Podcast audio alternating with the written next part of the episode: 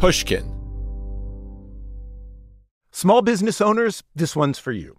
Chase for Business and iHeart bring you a new podcast series called The Unshakables.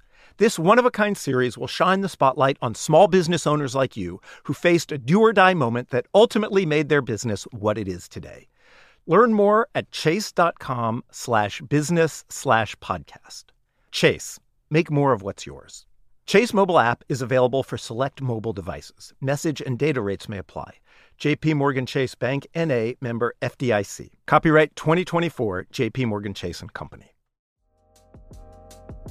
The most innovative companies are going further with T-Mobile for Business. The PGA of America is helping lower scores and elevate fan experiences with AI coaching tools and 5G connected cameras. AAA is getting more drivers back on the road fast with location telematics. And the Las Vegas Grand Prix is powering race day operations with 5G connectivity, giving fans an experience at the speed they deserve. This is accelerating innovation with T-Mobile for Business. Take your business further at t-mobile.com/now. The story of the week is Survival of the Richest by Douglas Rushkoff, published on Medium. Congratulations, Douglas. Congratulations, Medium. Congratulations to the richest. To be absolutely clear, I am not rooting for a nuclear war. However, a bunker does seem kind of fun. I mean, in the same way that living in an RV is sort of a fantasy, like the idea of having to live in a bunker just seems kind of cozy and, and simplified and intimate and sort of like the way a weighted blanket is. So I'm kind of ashamed to say that I had a little bit of empathy for the billionaires who are building bunkers who are rightfully skewered in this amazing Douglas Rushkoff article, Survival of the Richest. So I've known Douglas just a little bit over 25 years. He's a professor and he's one of those guys who was super into the internet in the 90s and thought it was going to save us all in some kind of like hippie, utopian, rave party way, and then got his heart broken when social media kind of started and now hates all of the internet. Anyway, Douglas's story about the bunkers of billionaires begins with this kind of mysterious invitation that he got. So, because you are our uh, our internet sage, our modern philosopher, you get invited to do speaking gigs that are yeah. uh, much better than the speaking gigs I get invited to. And you were invited to a particularly good one. You said it was like uh, you were being paid like half of your professor's salary for one speaking gig. How much was that? It's like forty thousand dollars. Could you imagine forty thousand? That's like Hillary Clinton money, right? Or no, no, she, no. She gets way more. Don't flatter yourself. Oh, it's well. a lot of money. Don't get me wrong. So the speaking gig starts out pretty normal, except for how much he's getting paid. He's flown business class to some really nice hotel out west in the middle of the desert somewhere. So he's waiting in the green room when five guys walk in. He thinks they're there to mic him up before he goes to speak in some big auditorium. They bring these five guys into the little hexagonal room and they sit around this table and they just sit down. And I'm like, oh, so when are we doing the talk? And they're like, oh, this is, this is it. And I'm like, about to like open my mouth to, to start talking. And one of the guys goes, so Bitcoin or Ethereum? And I'm like, oh, what do you mean? And he said, well, which, which do you favor? Why would they need you for that? Exactly. What I whenever I get one of those kind of talks, I know who it's for, right? It's right. for rich kind of hedge fund tech investor dudes. And usually what I try to do is convince them that capitalism will kill us all. So it's a, some speech where you excoriate them and then they pay you. It's like an S&M kind of thing. It is. They do like to be excoriated. So they asked me that. They asked me, are Bitcoin, Ethereum, uh, uh, virtual reality, augmented reality, you know, very sort of binary betting questions. You know, like what, which, which do I think is better? Which, where, which is going to dominate? And they, they go around like that for a while until they finally get to the, the big question, Alaska or New Zealand. Like, where should they put their bunker? And it's like my jaw drops. They're actually, these guys uh, have come to a, a Marxist media theorist to, to give them strategies on surviving what they called the event. The event, as in the end of the world.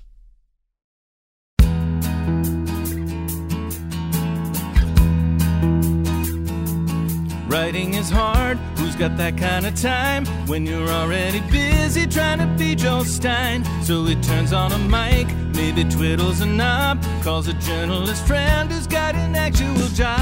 Auditory, single story, just listen to smart people speak. Conversation filled with information, it's the story of the. So these really rich guys are asking Douglas how to plan for the event. The event's this general term for any society ending disaster. Everyone's got their favorite end of the world scenario. Might be nuclear war, climate change, electromagnetic pulse, pandemic, revolution of the proletariat, artificial intelligence robots turning on their human masters, Pushkin canceling this podcast. So there's Douglas Rushkoff, the author, podcaster, media theorist, and apparently uh, a therapist to billionaires with anxiety issues, sitting in this room being asked for advice for reasons I don't completely understand about how to deal with the apocalypse. One of them said their their actuaries or whoever and their insurance division had calculated there's a 20% chance of a global catastrophe in their lifetimes. So they were going to take 20% of their capital and put it towards ways of surviving that. That doesn't sound absolutely crazy to me. I'm not saying they're absolutely crazy. I'm saying they're this is fucked up though. And the the part that's that's uncomfortable about it for me is not simply that they are preparing for what they believe is the inevitable catastrophe. It's that so many of them actually want this to happen. So many of them are harboring a fantasy oh. to have any excuse whatsoever to play this kind of survival of the richest game. First of all, are these all dudes? Everyone Yeah, involved of course in they're all dudes. Okay. Yeah, I mean they're all dudes. But but what we actually spent the most of the hour on was I then I said to them, I said, well, you know, so they were talking about I, their scenarios and what they had, and they all of them basically had a retreat somewhere that they would go to. I asked them, aren't you guys? I thought you guys had rocket ships, and they're like, oh no, we're low level billionaires.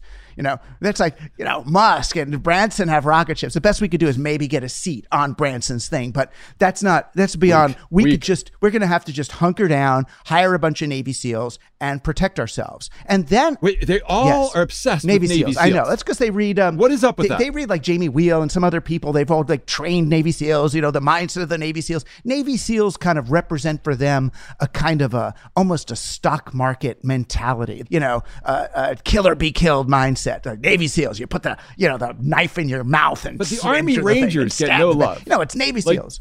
They're pretty badass. I know, and they're tough. You know, they. Then I said to them, like they've never thought of this. I said, well, why are the Navy SEALs going to follow your orders once your money is worthless?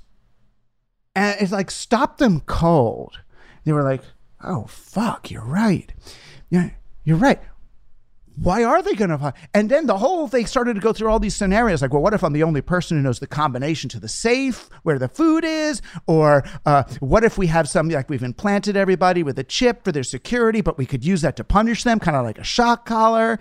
And then I said, well, what if you treat your Navy SEALs really nicely today, like get your go to your head of security, pay for his daughter's bat mitzvah today. And it's going to be a lot harder for him to shoot you between the eyes when you're in the bunker later. Douglas, none of the head of securities are Jewish. Let no, but the you. metaphor, you understand no, the analogy, Yes, yeah. and but but they laughed at it not just because I was talking about a bat mitzvah, but because they understood that what I was trying to do as my kind of anarcho-syndicalist, loving rabbinical self was suggest to them that if they were actually nice to other people, rather than externalizing all the harm to everybody else, that maybe they wouldn't have to somehow protect themselves from the rest of the world. I read one billionaire talking to other billionaires about this. And the way he made your point was he said, Well, you're going to want to invite your pilot and their family into your bunker because you're going to need your pilot.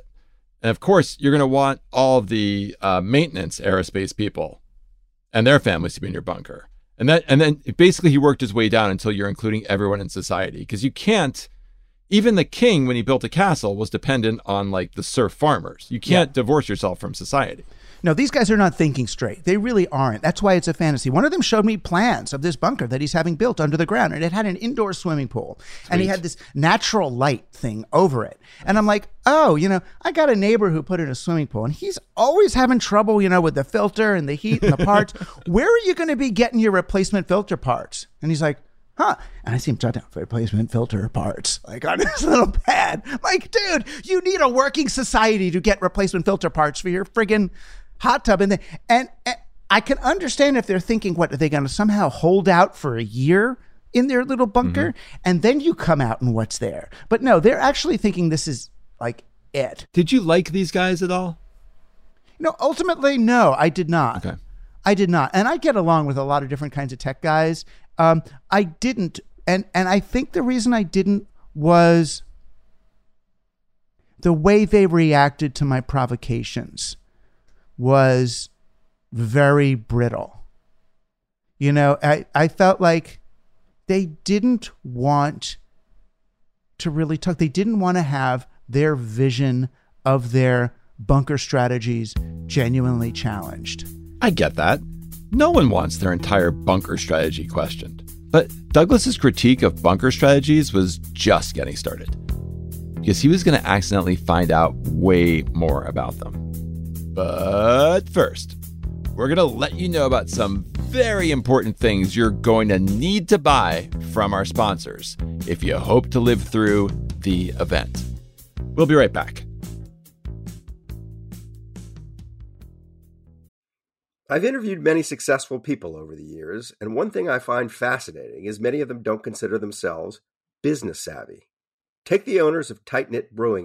They turned to Chase for business for everything from banking and payment acceptance to credit cards, and do all of it in one place with the Chase mobile app. And that's helped these brew loving friends turn a passion into a business. Learn more at chaseforbusiness.com. Make more of what's yours. Chase mobile app is available for select mobile devices. Message and data rates may apply. JP Morgan Chase Bank NA member FDIC. Hello, hello. This is Malcolm Gladwell from Revisionist History. Let me tell you an unconventional story about a healthcare group that wanted to improve their efficiency. Boston Children's Hospital. They were already a leading pediatric facility. Their patient outcomes, workflows, and delivery of care were already great, but they wondered, how can we make it better? So the hospital got to work. Their idea was to build what they called clinical mobility, meaning a system which would allow their staff to access information and interact with patients on mobile devices anywhere in the hospital. And what made that possible? 5G. The hospital rebuilt their entire system with 5G technology at its core. That infrastructure now supports thousands of phones and tablets so practitioners can communicate with patients on a whole new level. Boston Children's also made sure the system could flex and scale to handle medical advancements like robotic surgery and virtual reality for training and research. This was worlds away from how they had previously operated.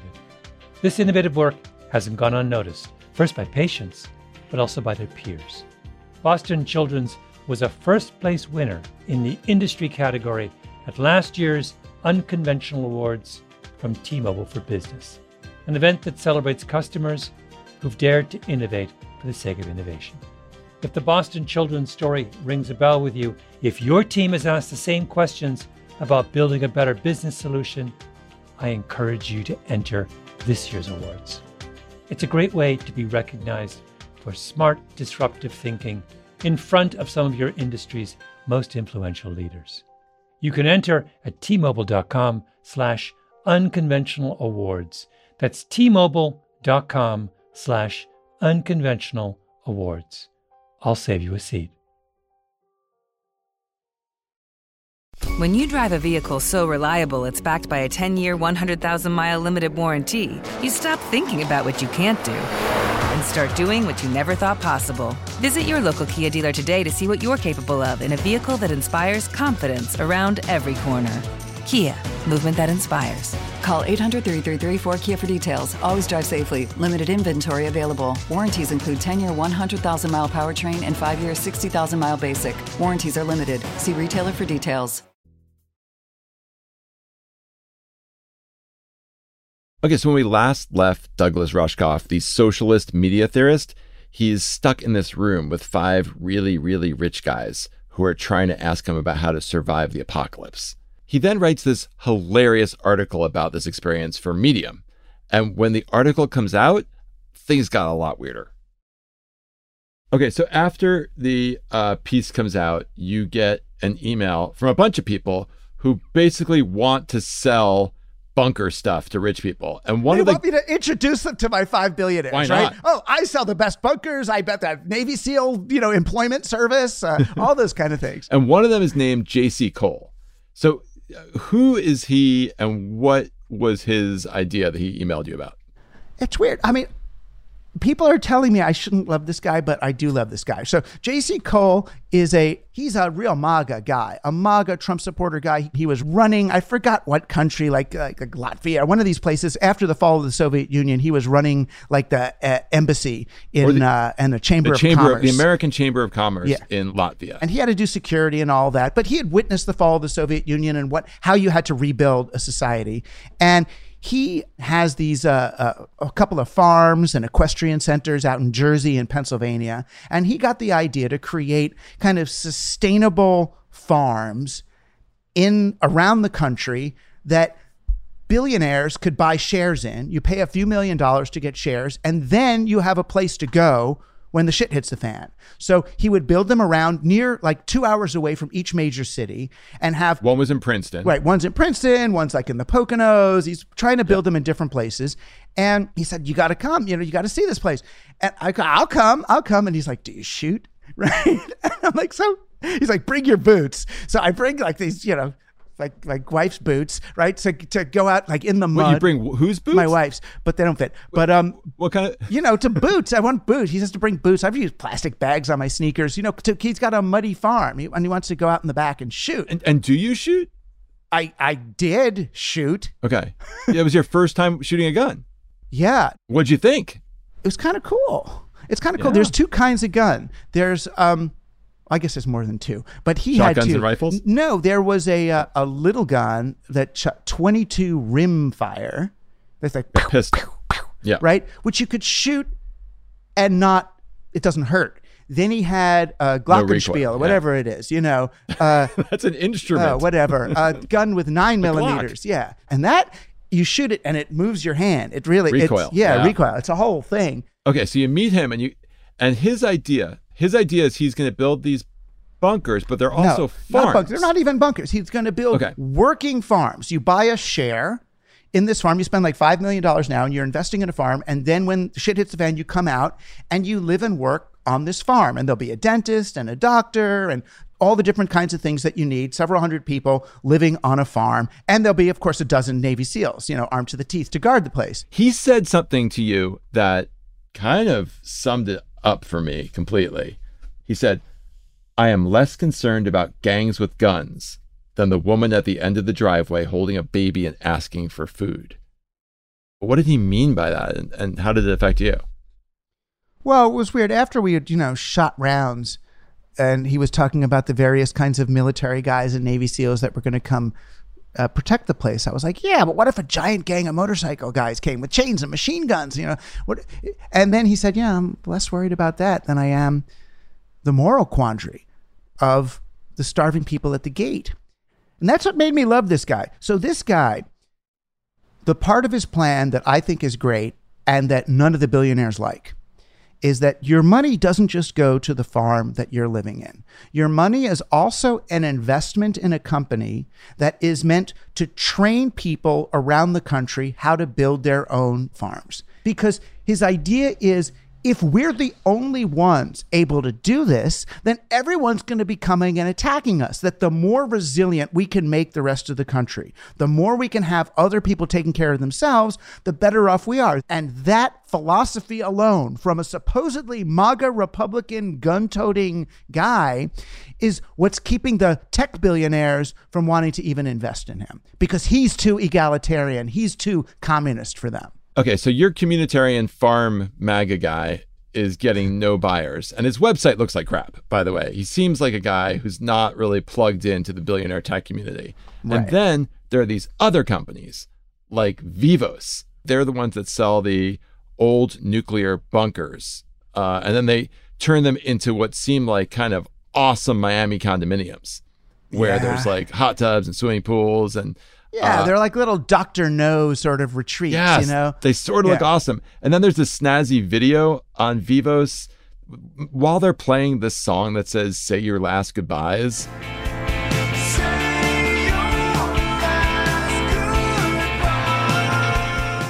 They suddenly have like the basically the coolest looking condo ever, and people are buying into that. And this one called Oppidum or something in the Czech Republic. Whatever is happening in the world outside, you can rest easy and live fully in times of tranquility and in times of unrest. That's really just a uh, condos kind of. It's just these gorgeous condos with an indoor pool, but they they're they're in really fortified, you know, subterranean basements and stuff. I mean, it's sort of a version of the RV fantasy for the retiree, you know, or your tiny house. You know, there's a there's a there's something that's really kind of sweet about having your houseboat or your tiny house or your RV and you just live there and you open up your little meals and you know that that I mean, think about it. It's like it's a hard world and it would just be so simple. Like What other amenities did you see that you were like, oh, this is pathetic. It's never going to work out?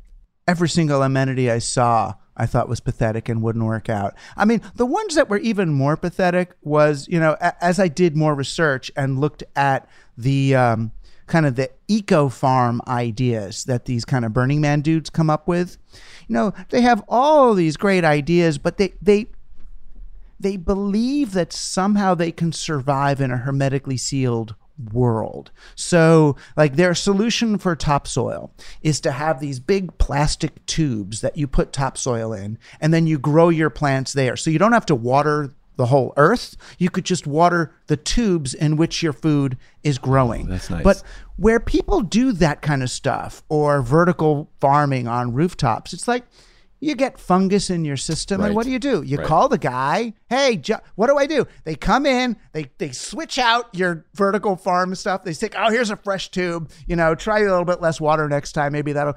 What do you do if you're in your bunker and your tube gets the fungus in it? It's. I mean, it's like it doesn't work. There's also this thing that these billionaire preppers do, at least I've read, which is they get LASIK because um, basically the Twilight Zone episode in which the end of the world comes and that guy is super psyched because he Yeah. loves to read and he's finally left alone and then he, and then he steps on his glasses. There was time now.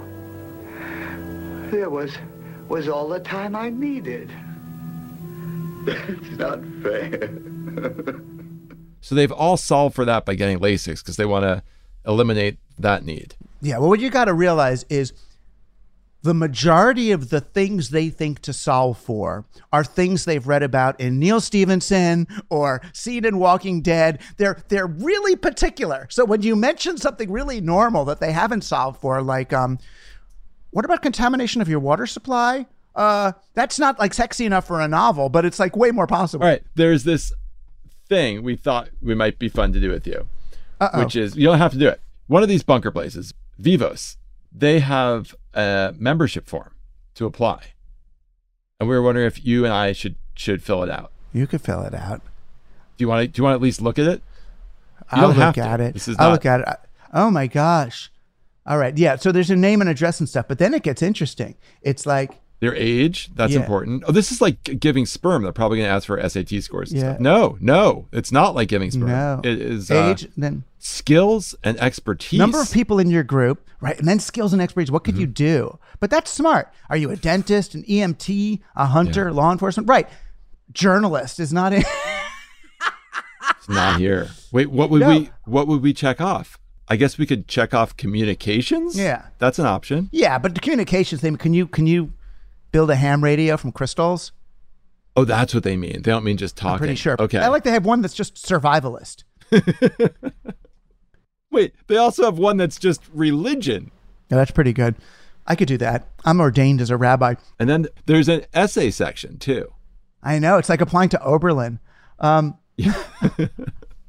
Tell us what skills and expertise you have and how you will be a benefit to a Vivo shelter community. This information will assist us in processing your application. I would think the idea is that the more you have to offer the community, the less you might have to pay. You can get a scholarship.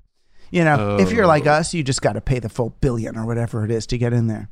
So I just need to hire a chemist and a hunter and a seamstress. and make them part of your group. Yeah. We got to form groups. Right. I, my expert my expertise is cannibalism. yeah. that won't get you in.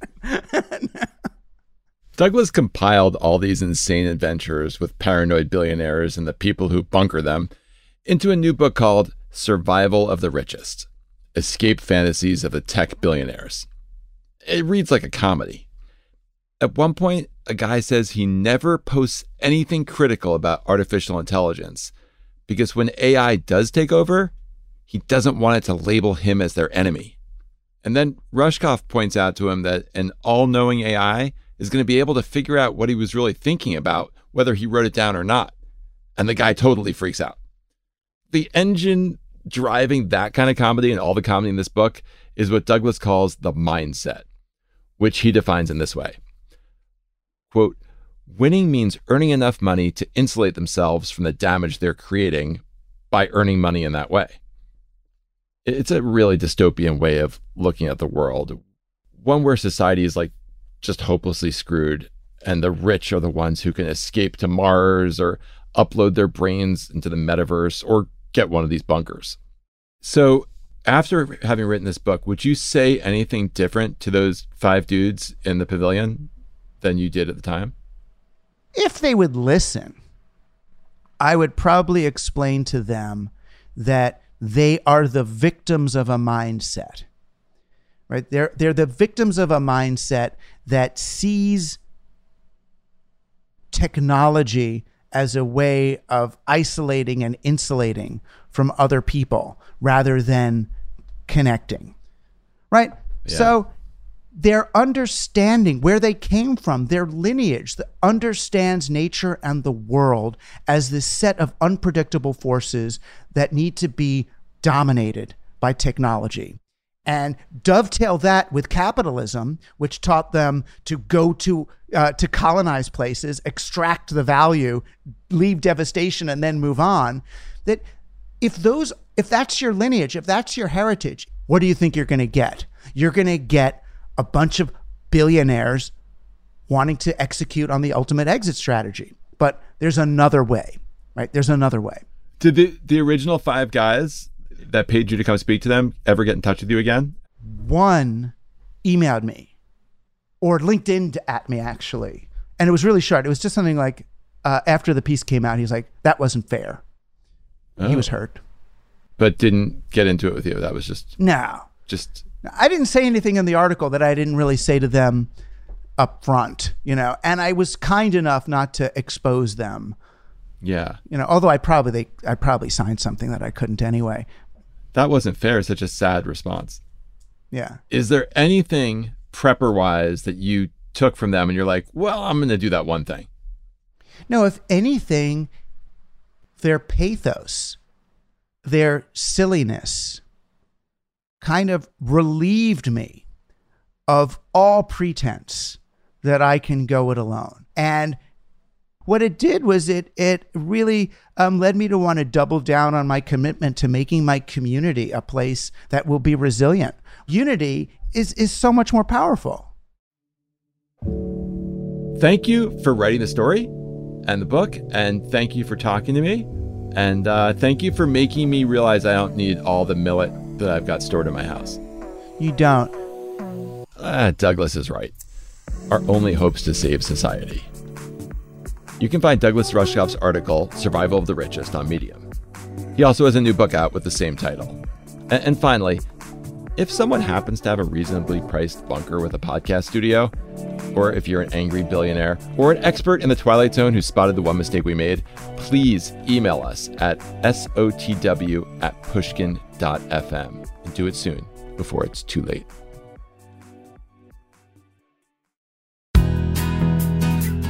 At the end of the show, what's next for Joel Stein? Maybe he'll take a nap or poke around online. Our show today was produced by Lydia Jean Kott and Nisha Venka. It was edited by Robert Smith. Our engineer is Amanda K. Wang. Our executive producer is Katherine Girardeau. And our theme song was written and performed by Jonathan Coulton. And a special thanks to my voice coach, Vicki Merrick, and my consulting producer, Lauren Zelaznik. To find more Pushkin podcasts, listen on the iHeartRadio app, Apple Podcasts, or wherever you listen to your podcasts. I'm Joel Stein, and this is Story of the Week. I've never had this discussion. Is it MAGA or MAGA? I don't know. It's spelled M A G A. No, I know how it's spelled. It's an acronym. I, I've always said MAGA, but you know, it's MAGA? It, I th- it's MAGA. MAGA? Yeah, I think you need to hang out with more of these people so you can pronounce MAGA. their. Yeah, They say MAGA. Well, from there, from the South, they say MAGA. Here in the North, we say MAGA. MAGA in is the- Canada. it's certainly MAGA. it's the Jewish accent version. It's the tomato of uh, tomato. It's the Well, the Jews, we say MAGA.